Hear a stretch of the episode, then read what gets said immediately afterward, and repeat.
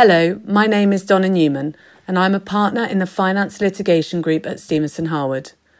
Welcome to the second in our Autumn 2022 series of four short podcasts, in which we take a bite-sized look at some key topics that have emerged from court or regulatory decisions over the last year.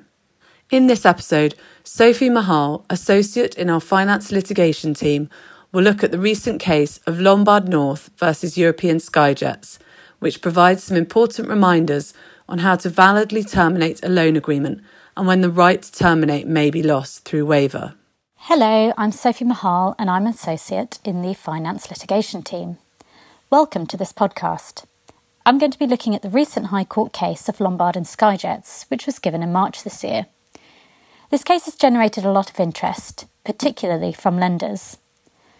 Why is this?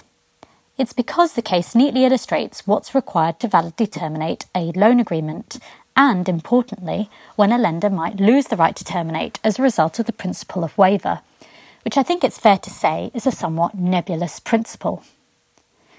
This case is all the more relevant against the background of the current volatile economic climate.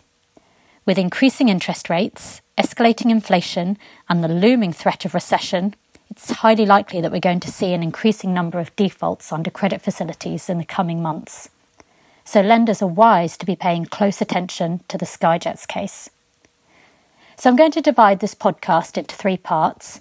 First, I'll explain the facts of the Skyjets case. Then I'll explain what the court decided and why. And finally, I'll give you a few practical tips which lenders should be aware of when dealing with a defaulting borrower. I should also say that although the Skyjets case was in the context of a secured loan agreement, and what I'm going to say is all about events of default, all the points about termination and waiver apply to any commercial contract. The background to the Skyjets case was as follows. Skyjets, which was an airline business, aptly named, took out a loan of around $8.7 million from Lombard to buy a plane. As you would expect, the loan agreement contained the usual acceleration and events of default clauses, including the right to terminate at any time after an event of default by giving notice. Soon afterwards, Skyjet's business came into difficulties, and much to Lombard's frustration, it was often late in paying the monthly instalments. That went on for about 3 or 4 years. As a result of those frequent late payments, there were renegotiation discussions between the parties about the terms of repayment. Lombard then started applying penalties and default interest to Skyjet's account. After yet another late payment, Lombard sent Skyjets an email saying that it considered there was an event of default, but it offered Skyjets more time to bring the balance of the arrears up to date as a gesture of goodwill. That email was said to be without prejudice, and Lombard said that it reserved all of its rights. A few weeks later, after Lombard was advised that Skyjets was actually insolvent, Lombard decided enough was enough, and it served termination notice, claiming that there were arrears of nearly $300,000. The notice didn't refer to any other event of default, even though other events of default did exist, including events of default relating to Skyjet's insolvency. Lombard then enforced its security over the plane by selling it for just over $3 million. Unfortunately, that was the beginning of the end for Skyjets, and it went into administration. The security didn't cover the outstanding balance under the loan agreement, and so Lombard then brought a claim for the outstanding balance, which was just under $6 million. Skyjets argued that Lombard wasn't entitled to terminate the loan agreement because it said that there weren't, in fact, any sums outstanding when the notice was served. So Skyjets counterclaimed for damages for the wrongful termination of the loan agreement and the unlawful sale of its plane, to the eye-watering tune of $26 million.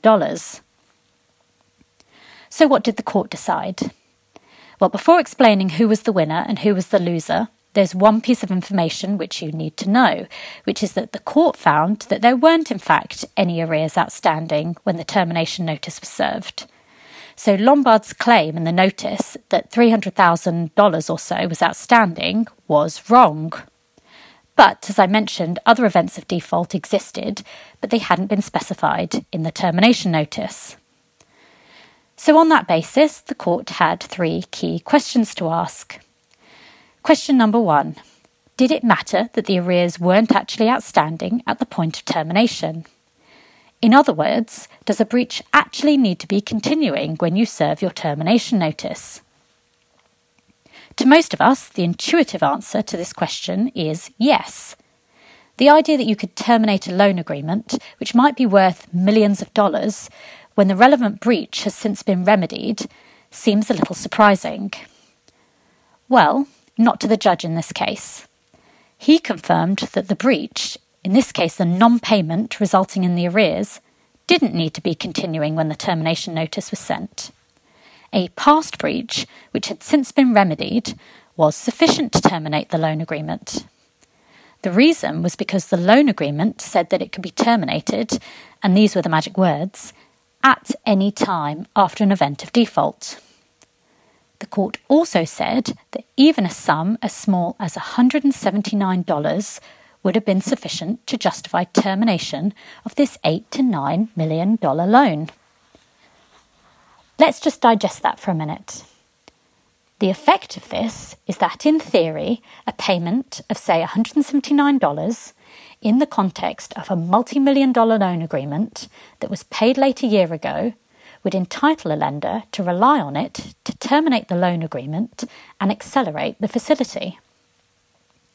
That's a pretty terrifying prospect for a borrower. And that leads us on to question number two. Did Lombard waive the right to terminate for the arrears? The answer to this question was yes. The waiver arose from Lombard's email, which said that it would give Skyjets more time to pay the arrears, and by Lombard applying and demanding default interest and penalties. The without prejudice and reservation of rights language and a standard no waiver clause that was in the loan agreement didn't prevent this. So, at this point, Lombard's in slightly hot water because it's waived the right to terminate for the historic arrears and it's now facing a counterclaim of $26 million. Question number three. Could Lombard rely on another event of default to validate its termination notice? The answer, thankfully for Lombard, was yes, it could. Lombard could rely on other events of default, even though they weren't specified in the termination notice, including events of default arising out of Skyjet's insolvency. It didn't matter that those reasons weren't specified in the termination notice. The loan agreement didn't require the reason for termination to be specified. Lombard was therefore entitled to terminate the loan agreement and to accelerate the facility by relying on events of default that weren't included in the termination notice. Did you anticipate all of those findings? If you didn't, I wouldn't blame you, and this is why the case has generated a lot of interest, even though the case doesn't actually establish any new legal principles. So, practical points for lenders. Number one, reserve your rights. As soon as a default is on the horizon, lenders should decide quickly whether they want to accelerate and terminate the loan agreement. While deciding, they should try and preserve their rights. They can do this by sending a detailed reservation of rights letter. Although Lombard's attempt to reserve its rights in the Skyjets case didn't work, reservation of rights language can be effective, and it's therefore an important first step to take. Number two, have in mind that past breaches may justify termination, like in the Skyjets case. Whether or not a lender can rely on a past breach and use that to terminate the loan agreement depends on how the loan agreement is worded. A clause which entitles a lender to terminate at any time, like in the Skyjets case, may on the face of it allow the lender to terminate for historic breaches of the loan agreement. This is the way that many loan agreements are drafted because it reflects the standard LMA wording. So it's clearly a powerful tool in a lender's armoury. Number three, be very careful not to waive the right to terminate. A lender is likely to lose the right to terminate if it acts in a way which is viewed as being inconsistent with the termination of the loan agreement. A common example is where a lender applies default interest or late payment charges after the event of default occurs that the lender wants to rely on. There are mechanisms which can reduce the risk of a lender losing their right to terminate, for example, labelling communications without prejudice and using language which seeks to reserve a lender's rights. But these are by no means fail-safe, as the Skyjets case demonstrates. And if you successfully navigate all of these issues and you get to the point of preparing a termination notice, then practical point number 4 is think about whether the termination notice needs to specify the event of default. If it does, then this needs to be clearly set out to avoid the risk that the notice is found to be invalid. However, if, like the Skyjets case, the loan agreement doesn't require the event of default to be specified, then it might be better not to say what the event of default is to keep your powder dry. These are the substantive takeaway points. But if you only have room in your frontal cortex for one, then let it be this. Involve litigation lawyers at an early stage. These are tricky issues, and it will pay dividends getting specialist advice at the outset.